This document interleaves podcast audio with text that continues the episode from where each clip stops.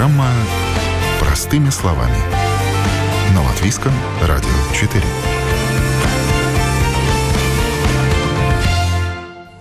Здравствуйте, друзья! Вы слушаете программу «Простыми словами». У микрофона Алиса Орлова. Как сотруднику правильно подать заявление на прекращение трудовых отношений? Когда заявление вступает в силу? Нужно ли указывать причину своего ухода? Может ли в это время работник находиться, например, в отпуске? Можно ли написать заявление дистанционно? На эти и другие общие вопросы отвечаем сегодня в программе «Простыми словами». И я с удовольствием представляю наших экспертов, э, наших гостей программы. Это Алла Солодуха, практикующий бухгалтер с многолетним опытом работы, консультант по трудовому и коммерческому законодательству. Здравствуйте. Добрый день. Лаура Акментиня, главный юрисконсульт отдела по поддержке клиентов Государственной инспекции труда. Здравствуйте. Здравствуйте. И тогда начнем э, с вопроса, какие могут быть законные основания у сотрудника, чтобы уволиться? Ну, начнем с того, что для этого существует трудовой закон Дарбал Ликумс. Я бы хотела отметить, что мы говорим именно о Дарбал Ликумсе, о трудовом законе, и мы не говорим о, о законе, который относится к государственным учреждениям и учреждениям самоуправления. На латышском языке он звучит как valsts un pašvaldību институции, amatpersonu un darbinieku atlīdzības likums. Почему? Потому что там другие немножко нормы закона, и эм, путать все вместе в одной каше мы не будем. Все, что касается расторжения трудовых отношений со стороны работника – это оговорено в Трудовом законе, в сотой статье. Там есть пять э, частей, и достаточно подробно написано, как, по какой причине работник может э, расторгнуть трудовые отношения. И, соответственно, законом оговорено, в какие сроки работник имеет право подать э, данное заявление. Одна из причин это может быть смена места жительства работника – одна из причин это может быть, скажем, физическое состояние здоровья работника. Он не может дальше продолжать эту работу. Это всякие другие личные ситуации работника, которые не позволяют ему продолжать трудовые отношения, либо он не хочет эти трудовые отношения продолжать. А также я бы отметила еще одну статью закона. Это проверочный срок когда работник принимается на работу, устанавливается проверочный срок. На латышском это звучит как pārbaudas laiks. В соответствии с законом pārbaudas laiks проверочный срок не может быть дольше трех месяцев. И здесь получается, что по закону во время проверочного срока работник, любая из сторон, как работодатель, так и работник, может расторгнуть трудовые отношения за три дня, предупредив об этом. Вот это тоже надо иметь в виду, и это немножко другие уже э, пункты закона.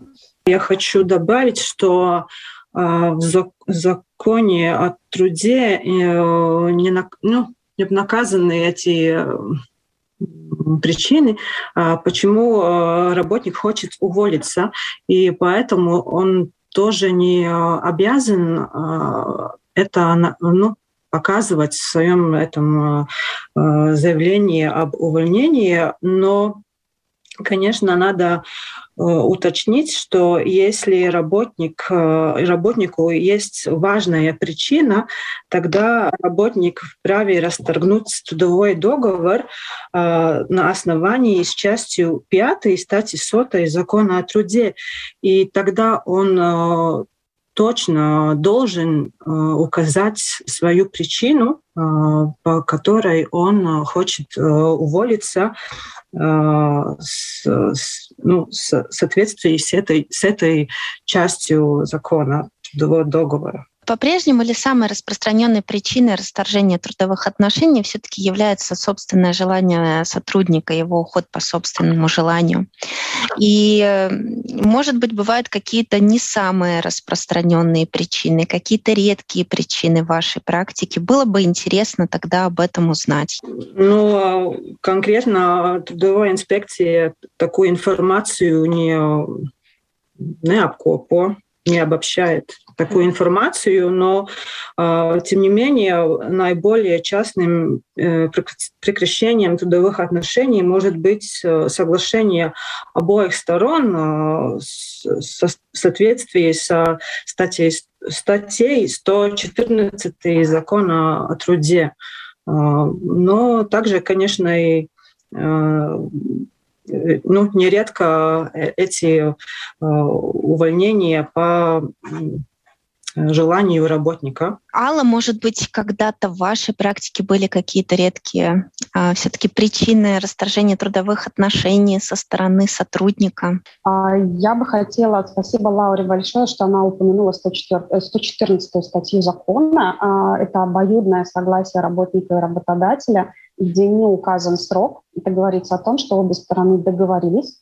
И что очень важно, в законе написано, что расторжение трудовых отношений по 114 статье, статье заключается в письменном договоре «Rakstistais līgums». Он должен быть обязательно. И это должны иметь в виду как работник, так и работодатель, если вдруг они расторгают трудовые отношения, все-таки по 114 статье.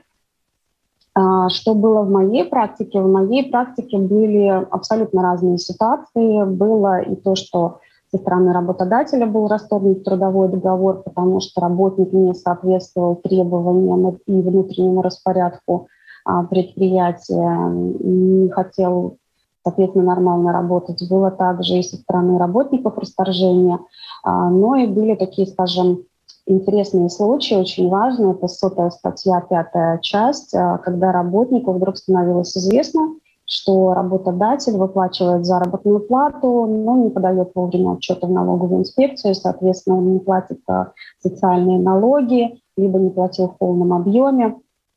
А, и для работника это было достаточно весомо, потому что многие думают о своем будущем, о пенсии, в конце концов, может быть, пенсия далеко за горами, но есть такое понятие, как а, больничное пособие. А, молодые девушки, которые планируют стать когда-то мамами, а это все-таки декретные, это больничные или СТБ, и на это, конечно, социальные взносы влияют.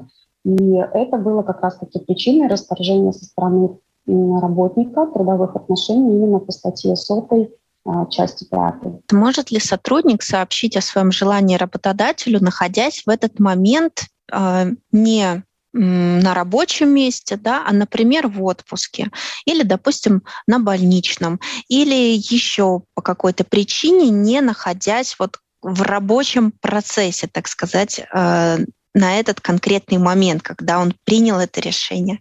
Да, конечно, это допустимо. А, работник может дать а, свое заявление в любое время, даже во время а, отсутствия, например, во время болезни или отпуска. И если по какой-то либо причине работник не может лично дать уведомление так, э, если по какой-то либо причине работник не может э, лично дать уведомление работодателю, уведомление можно быть отправлено работодателю заказным письмом на адрес работодателя, который указан э, в трудовом договоре, или отправлено по электронной почте на адрес электронной почты, которая тоже указана в трудовом договоре, с использованием э, надежной электронной подписью. Но следует отметить, что электронное уведомление может быть отправлено только в том случае, если Э, это э, предусматривается в трудовом договоре или в коллективном договоре. Актуальная ситуация. Мы работаем дистанционно, и кто-то, может быть, э, прекращать трудовые отношения, увольняться тоже может исключительно дистанционно. Шаги, о которых вы, Лаура, сказали, они такие же? Если сотрудник увольняется дистанционно. Схема да, такая же, да, получается? Да, да. Имеет ли вообще значение мнение работодателя по этому поводу? Может ли работодатель, так сказать, принять другую позицию? Имеет ли он право отказать? Э, нет, если сотрудник э, э, дал свое, свое уведомление, э, это является обязательным для работодателя, и работодатель э, должен уважать решение работника о прекращении трудовых отношений. Сколько времени после вот этого официального заявления, уведомления еще нужно будет сотруднику отработать? И есть ли случаи, когда можно уйти сразу, без отработки? А, ну, в общем, э, срок уведомления один месяц, и а, стороны могут э, письменно договориться о прекращении отношений до истечения срока уведомления. Э, и в законе не указаны случаи, когда работодатель э, должен однозначно э, согласиться с желанием работника прекратить э, трудовые отношения раньше, чем за один месяц. Э, такие сокращения срока должны быть согласованы обе стороны.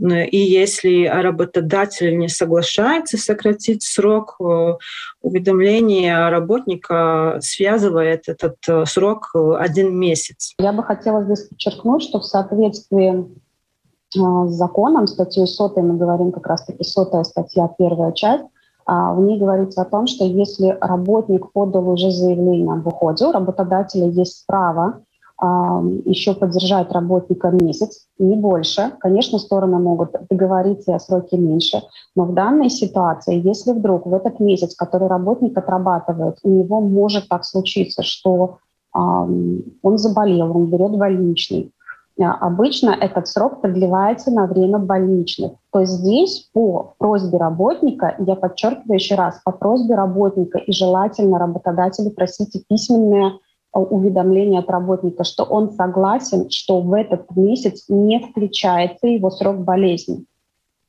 И таким образом а, срок увольнения не продлевается на время болезни. То есть если я отработаю месяц, должна отработать месяц, и я заболеваю на две недели, то я, соответственно, вместе, включая в этот месяц, включаю срок болезни. А так по закону, если я не согласна и не дала это соглашение, то этот месяц продлевается еще на две недели на время болезни. Вот это надо учитывать в виду, и в законе это оговорено. Tieši tā, ja darbinieks pieprasa... Если он это запрашивает, да. Jā, ja viņš, nepie, jā, uzteikuma, ja viņš nepieprasa, tad uzteikuma termiņš turpina tecēt, un viņam nav Atgriežoties no darba spējas, nu, turpat arī varētu būt, ka viņš visu pārējo jau uzteikuma termiņu vienkārši jau turpina atrasties darba spējā.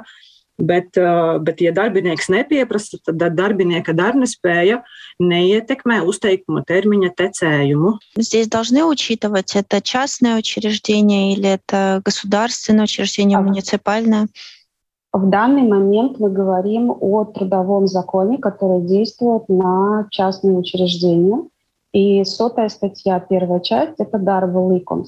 А мы упомянули в начале нашего эфира, что Darba Likums и на государственные учреждения, учреждения самоуправления все-таки действует другой закон. Это valsts un pašvaldību институции amatpersonu un darbinieku atlīdzības likums.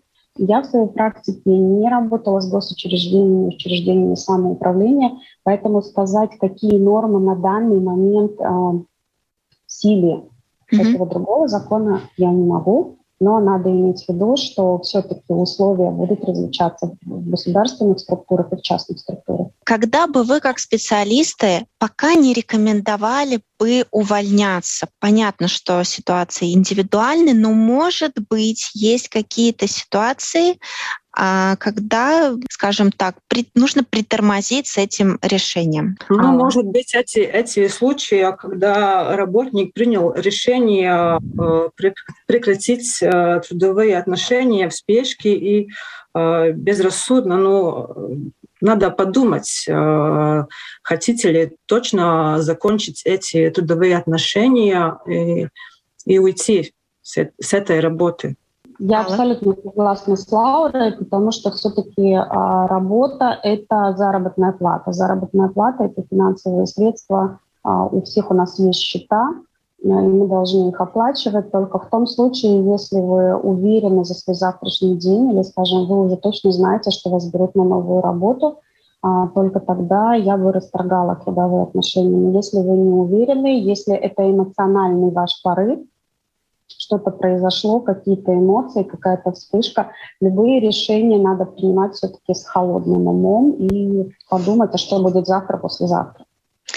Как э, обговорить денежные вот эти моменты, возможные денежные претензии и в целом на что вообще может претендовать э, сотрудник, увольняясь, чтобы человек просто знал, что ему полагается? Ну, во-первых, э, когда работник приходит на работу, ему оговаривается заработная плата. заработная плата, она оговаривается в трудовом, в трудовом договоре.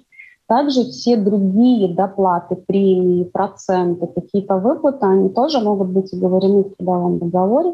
Все, что у вас указано в трудовом договоре, то и должно быть выплачено.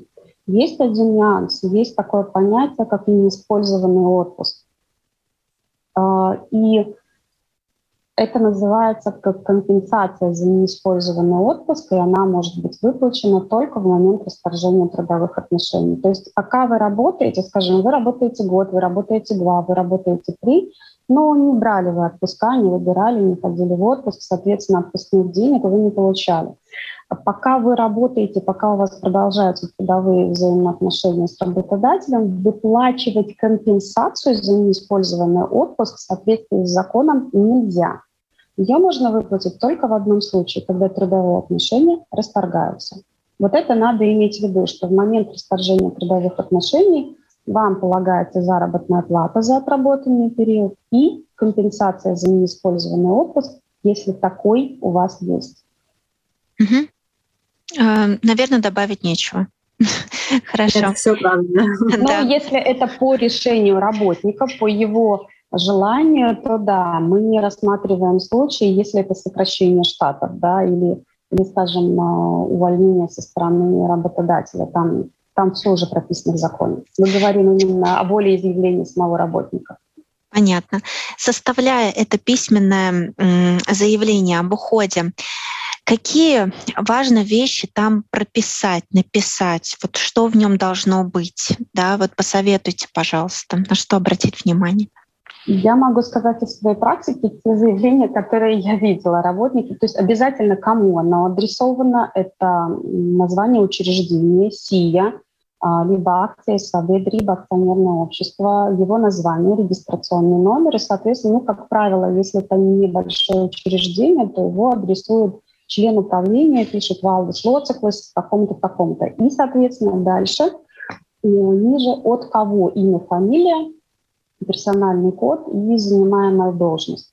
А дальше, как все мы привыкли, посередине этого мы пишем заявление «Лесногомс» и уже текст, что я хочу этим заявлением сказать, что прошу расторгнуть а, наши трудовые отношения, что я всегда советую клиентам своим писать в соответствии с какой статьей закона вы расторгаете трудовые отношения, чтобы это было ну, 100% понятно всем. И, соответственно, той стороне, которая принимает это заявление чтобы там не было каких-то непоняток. Что я видела, что работник просто пишет, прошу расторгнуть трудовые отношения.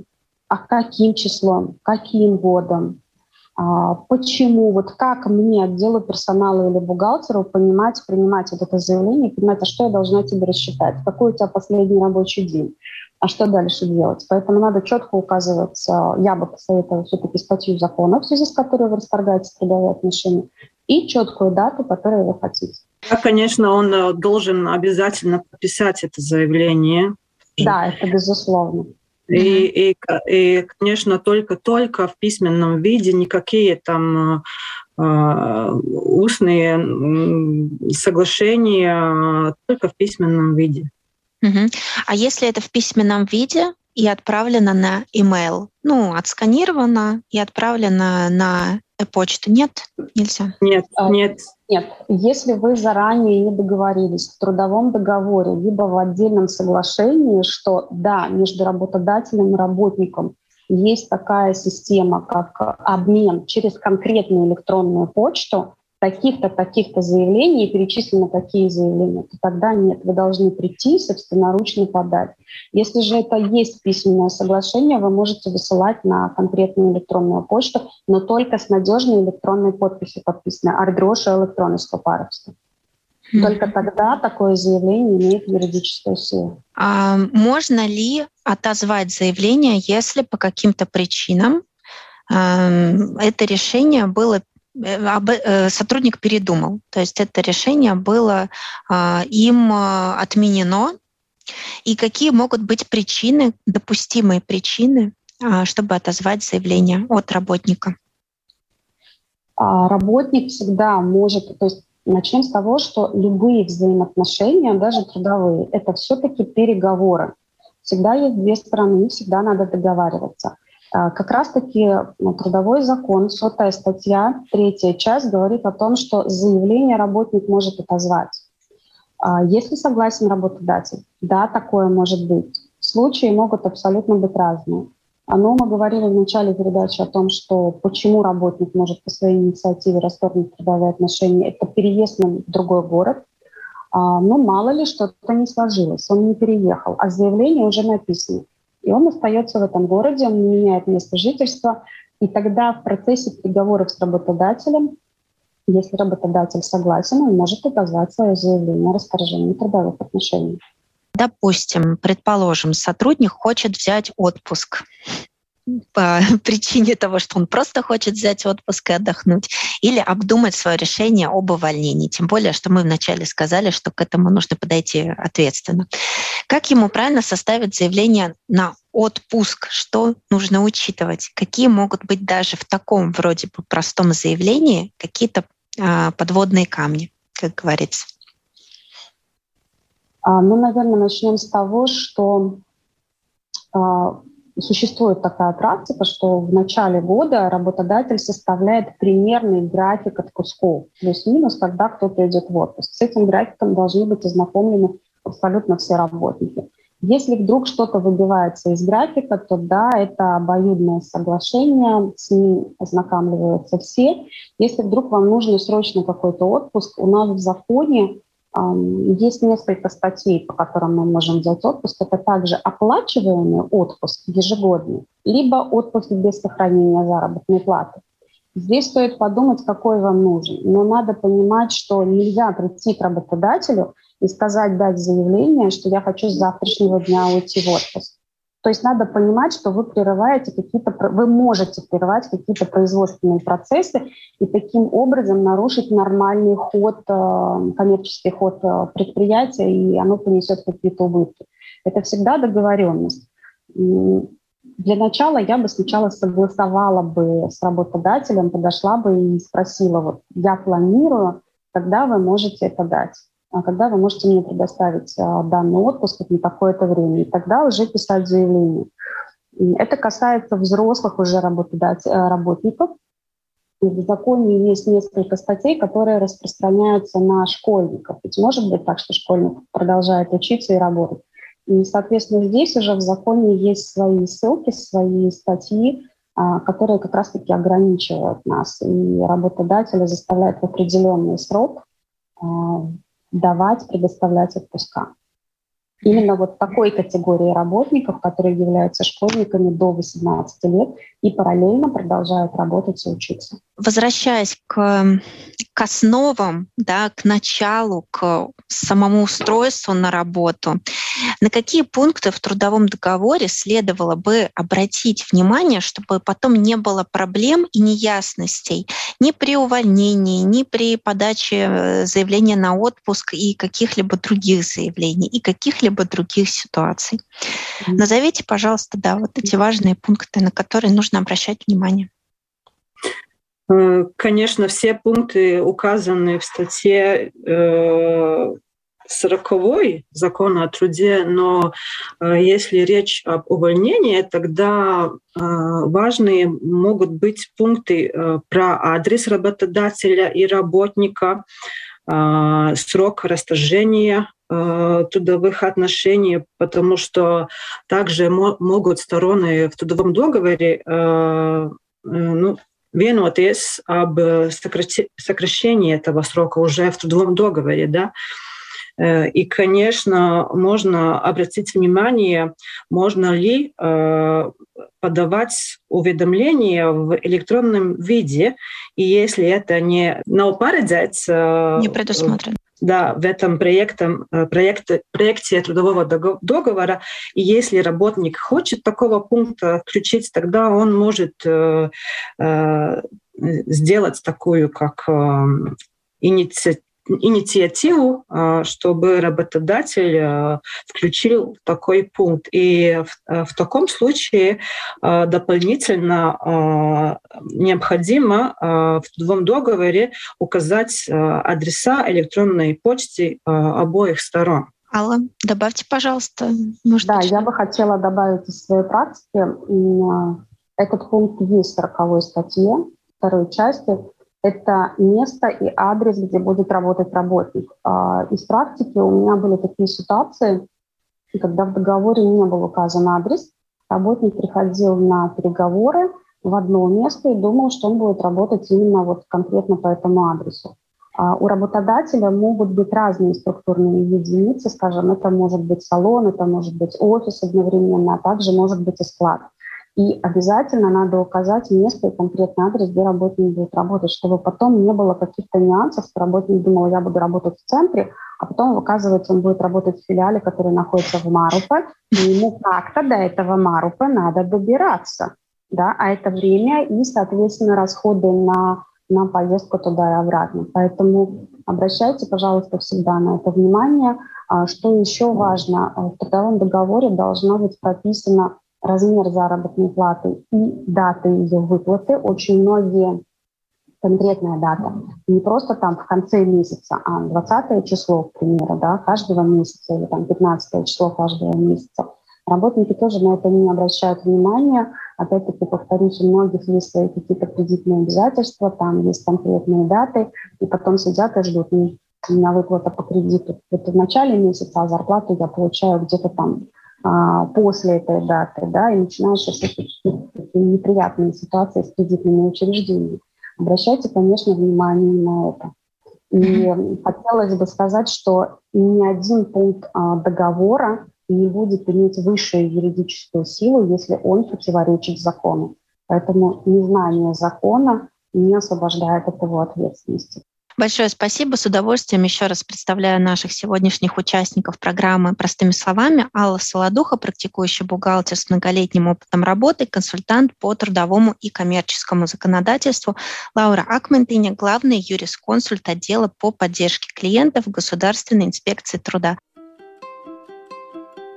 Большое спасибо, что вы простыми словами говорили с нами сегодня на такую сложную, важную тему.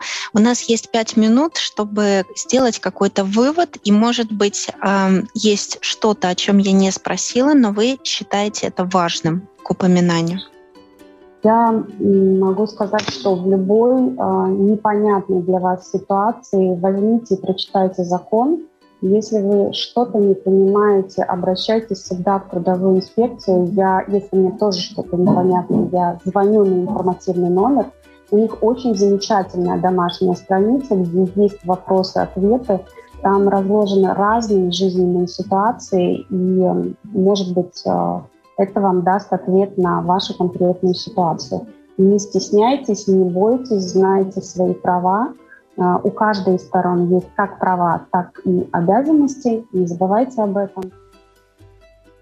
Все-таки трудовые взаимоотношения, любые взаимоотношения между двумя и более а, персон – это договоренность, это согласие. И а, соглашение может быть представлено также со стороны, со стороны и работника. А в трудовом законе это 114 статья, и она звучит как обоюдное согласие. А ситуации могут быть абсолютно разные. Ну, э, скажем, одна из ситуаций, которая была в моей практике. Работница пришла с заявлением и попросила ее уволить по собственному желанию. Мы уже говорили о том, что сотая статья, первая часть, э, разрешает работодателю еще минимум удерживать месяц данного работника, чтобы найти ему замену. И что получается в данной ситуации? Она пришла, попросила на расторгнуть трудовые отношения. Работодатель сказал, хорошо, мне не нужен этот месяц по закону, но ты мне нужна три недели. Работница планировала на срок меньше, но в процессе переговоров они договорились о трех неделях. И это плавно, сотая статья, первая часть, перетекает в 114 обоюдное согласие. А, может быть и такая ситуация. А, еще была в нашей жизни ситуация, когда работницы предложили совсем другую должность. А, заработная плата была не меньше предыдущей должности – но ее не устроили условия работы, соответственно, место. Она не хотела эту должность, она хотела другую должность. У них произошел, скажем так, в процессе переговоров. Одна сторона говорила, ты мне нужна на новой должности, другая сторона эту должность не хотела. В итоге в процессе переговоров мы мирно перешли а, к обоюдному согласию. А, в трудовом законе это подразумевается 114 статья. Да, такая ситуация тоже может быть. Надо учитывать, что а, любые изменения, любые дополнения а, к трудовым отношениям, к трудовому договору должны оформляться в письменном виде, только в письменном виде. Это не должно происходить действительно смс либо в разговоре, что, ну, как типичный пример, идет повышение заработной платы. И не делается дополнение к трудовому договору. А, дополнение к трудовому договору пиликом должен быть обязательно. Любой документ, который является дополнительным и неотъемлемой частью трудового договора, он должен быть пронумерован, в нем должна быть дата его составления, в нем обязательно должно быть указано, какой пункт трудового договора мы меняем и с какого числа данный пункт вступает в новой редакции в силу. Если такого документа у вас нет, то потом доказать какой-либо спор вы просто не сможете. Всегда надо иметь в виду, что если вдруг, не дай бог, конечно, но если вдруг у вас будет какой-то спор, вы всегда имеете право обратиться в трудо, либо в трудовую инспекцию, либо, не дай бог, в суд. Суд не примет ни одно ваше слово. Суд будет рассматривать, и трудовая инспекция будет рассматривать только э, документы, которые имеют юридическую силу. И также подчеркну, что любое приложение, любое изменение к трудовому договору делается в письменном виде, и оно обязательно подписывается обеими сторонами. А, наверное, стоит уточнить, что в семье могут быть а, несколько, несколько членов семьи, которые работают, один в государственной структуре, другой в частной структуре. И в начале нашего и в середине нашего эфира мы упомянули о том, что есть Дарба а, трудовой закон, который распространяется на частные учреждения, и есть закон для государственных учреждений, учреждений самоуправлений – на латышском это звучит valsts un pašvaldību институции amatpersonu un darbinieku atlīdzības likums. И нормы немножко все-таки в них отличаются. И в моей практике была ситуация, когда работница моего клиента, у нее была свадьба, ее муж, соответственно, он работает в госучреждении, он замесарс, и после свадьбы она пришла ко мне с заявлением, что прошу предоставить мне три дня а, оплачиваемого отпуска в связи с моей свадьбой. А, на что я ей а, спросила, извини, но по трудовому закону такого нету обязательной нормы. Это все по желанию работодателя. Соответственно, она начала как бы так мягко сказать, начала доказывать, что нет, такая норма есть, потому что ее мужу, соответственно, предоставили данный дополнительный отпуск, и он был оплачиваемый. Когда же мы начали выяснять, в чем же конкретно суть вопроса, суть ситуации, выяснилось, что да, он работает, все-таки он на государственной должности, а она работает в частном секторе. Это абсолютно два разных закона, в них отличаются нормы закона. Поэтому вот такие нюансы надо учитывать, когда у вас э, кто-то вдруг говорит в семье или родственники, или знакомые, говорят, а вот мне на работе оплатили то-то и то-то, предоставили то-то и то-то, всегда имейте в виду, а на какой работе он работает. Это частный сектор, либо государственный сектор. Мы говорили о том, как написать заявление об уходе, что в нем должно быть, когда вступает в силу, нужно ли указывать причину, можно ли уволиться дистанционно, может ли работодатель отказать сотруднику, в каком случае имеет силу электронное заявление, можно ли отозвать заявление об уходе, а также поговорили о том, какие могут быть ситуации с заявлением на отпуск и на какие пункты в трудовом договоре следует обратить внимание, чтобы потом не было проблем, в том числе при расторжении трудовых отношений отношений. Вы слушали программу «Простыми словами». У микрофона была Алиса Орлова. Надеемся, этот выпуск был вам полезен. До свидания.